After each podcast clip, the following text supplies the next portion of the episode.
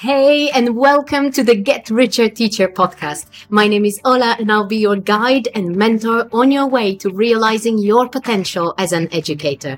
If the title of the podcast is triggering, that's even better because that means that I still have some work to do. My mission is to help teachers work independently and believe that they deserve more freedom and more money. As a teacher, you are allowed to work with your perfect students rather than some random people challenging how much you charge and asking why so much. If you're ready to become a richer teacher, build and scale an independent teaching business that can support your dreams and your lifestyle, then you're in the right place. The world knows that teachers are superheroes. Let's get paid what we're worth, shall we? Hello and welcome. In today's podcast episode, we are talking about mistakes. I know nobody likes making mistakes, but I hope that if you're a regular listener, you have developed some sort of trust. So it's okay for me to give you some feedback on things that you might also be doing. Um, and if not, you're more than welcome to ignore my advice and just go elsewhere that's okay right so by the way that's that's a very very clever useful um, kind of rule to live by. If people trust you to give them feedback, give it. Just give it because without it, they can't grow, they can't change things. And I have always ha- struggled a bit with it, even with clients. Like, um, it was very hard for me to know how much I'm allowed to say. And then I had a really lovely heart to heart conversation with one of my clients and they said, I totally trust you. And like, it's, it's not your, like, obviously it's my, um, it's my role, it's my job to make sure that it's not too harsh, although I can be sometimes a bit blunt and I always apologize for it. But I always have their best interest at heart. So I wouldn't say things to hurt them. I might just struggle with expressing those things, but I, I always apologize. So, so if I am a bit too blunt today, I also apologize. But again, please know I have your best interest at heart. So, seven mistakes that freelance teachers make in their businesses, in their teaching, are as follows. Number one, we make a massive mistake, and it's very obvious, of undercharging. It's obvious. Everybody undercharges. Like, I don't know many people who know their value, who know the value of their service.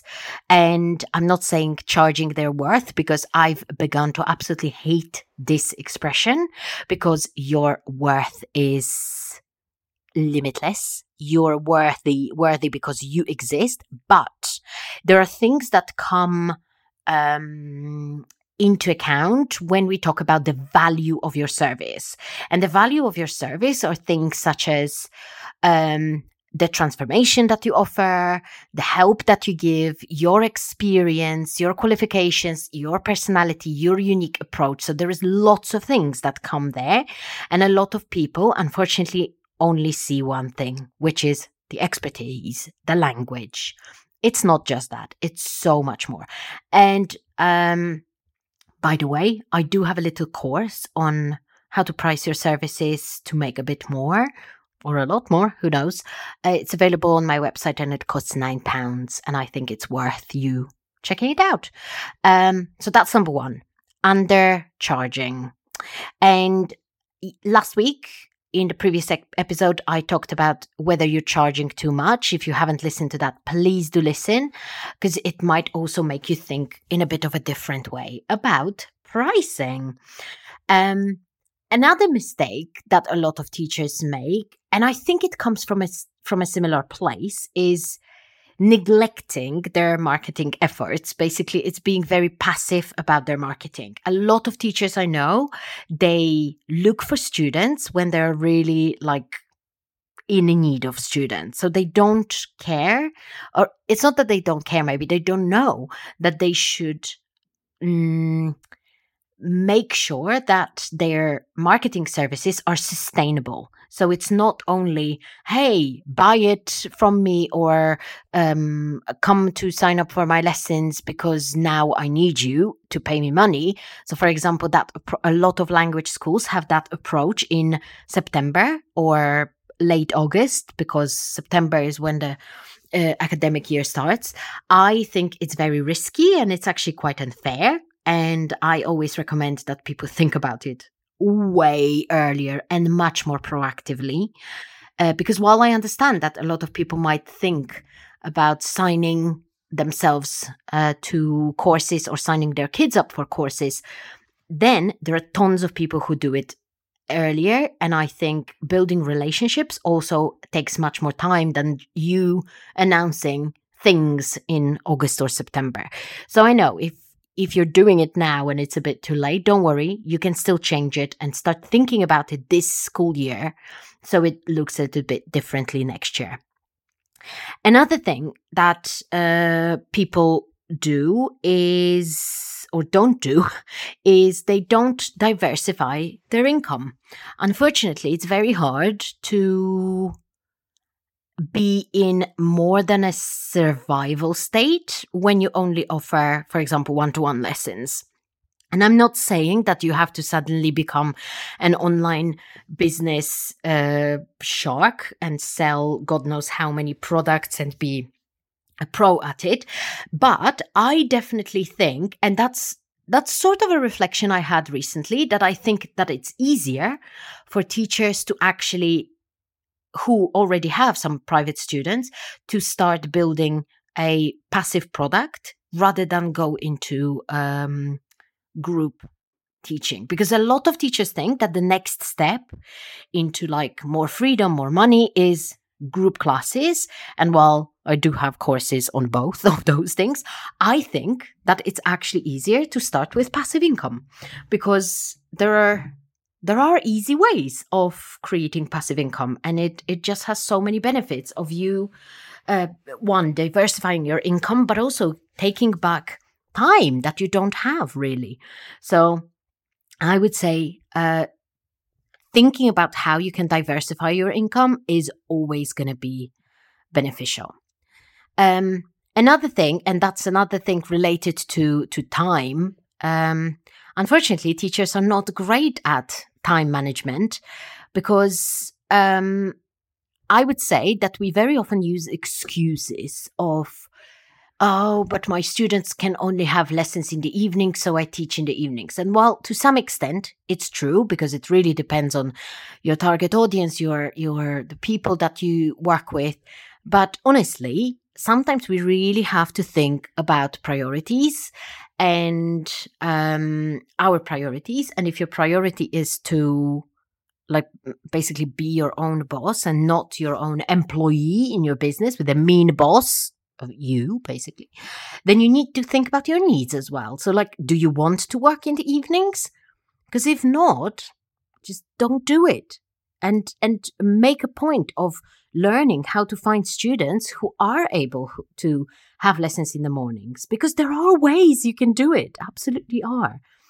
And also i feel like when it comes to time management a lot of teachers kind of underestimate how much time things take. So they for example say which is related to the marketing that uh, i can't really spend much time marketing because i've got my lessons to teach Sure, I get that. You don't have to suddenly become a full time business uh, owner, although I would say that it's like it's inevitable that when you run a teaching business, a freelance teaching teaching business, you're half a business owner and half a teacher.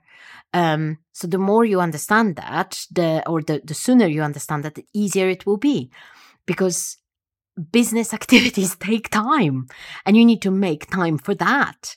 So by making like charging more, for example, or working with people who can pay you more is going to massively help in that as well. And that's related to also to boundaries because when like people say, oh, wait, my students can only have lessons at like eight o'clock in the evening. Well, it's really like honestly, I was last time I taught at that time was when I was about 23 or 24 and back then it was exhausting. Like I hated it.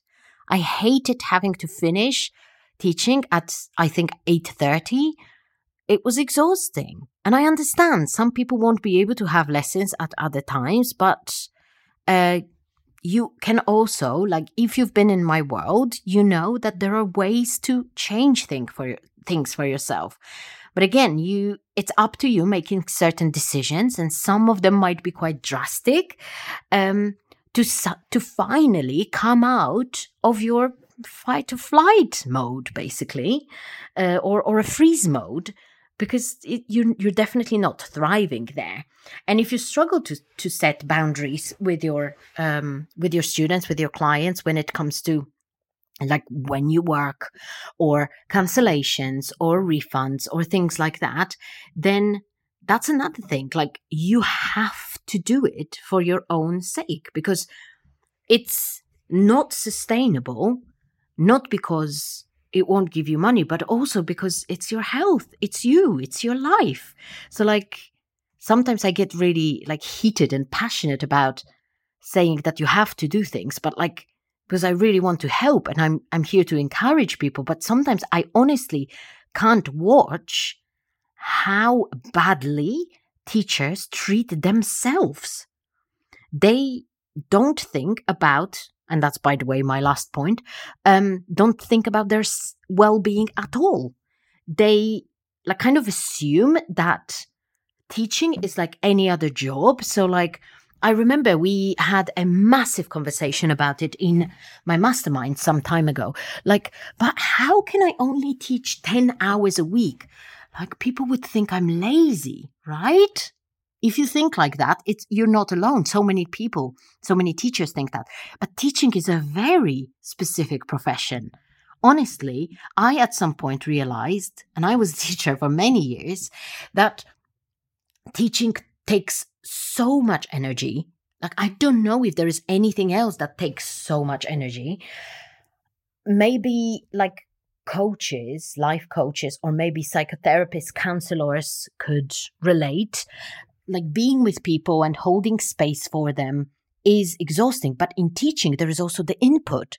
So it's facilitating somebody's growth and progress in language, but also there is the input. So it's like a, com- a massive combo of being at a really high frequency for very often an hour or even two hours um, a time, right? So how can you expect yourself, and I don't understand why the world expects it, to work more than, I would say, 20 hours a week? Like, honestly, for me, even 20 hours was a lot. I remember last time working for 20 hours a week was uh, just before I got pregnant. And I, so that was 2017. And I still worked in a language school back then. And I remember, so I taught three hours, then there was a little break, and then an hour. So that was four hours a day, so 20 hours a week. Exhausting honestly, I can't imagine how people can do more than that. And I'm a very highly energetic person, very highly energetic person. So I don't know like why that is a thing and i mean i do know because we charge too little or i paid too little so we to make up for it we just take on too ma- take on many hours so like basically boundaries and charging well is literally a matter of life and death because it is about your health. It is about self care. It is about the, the, the prioritizing you. And that's another problem, not a mistake, but a problem. Teachers are very often so concerned about other people's well being and helping others that they just forget about themselves. Like I would describe all teachers like basically like stereotypical mother who just sacrifices herself. And I was like that too. I did that for many years, but it didn't really lead anywhere because when you are um, sacrificing your own well being, your health, you are not being that helpful either. You're not setting a good example for people, but you're also you're not at your full capacity you're not. And if you think that you are, you you you probably never experienced what it means to be at full capacity.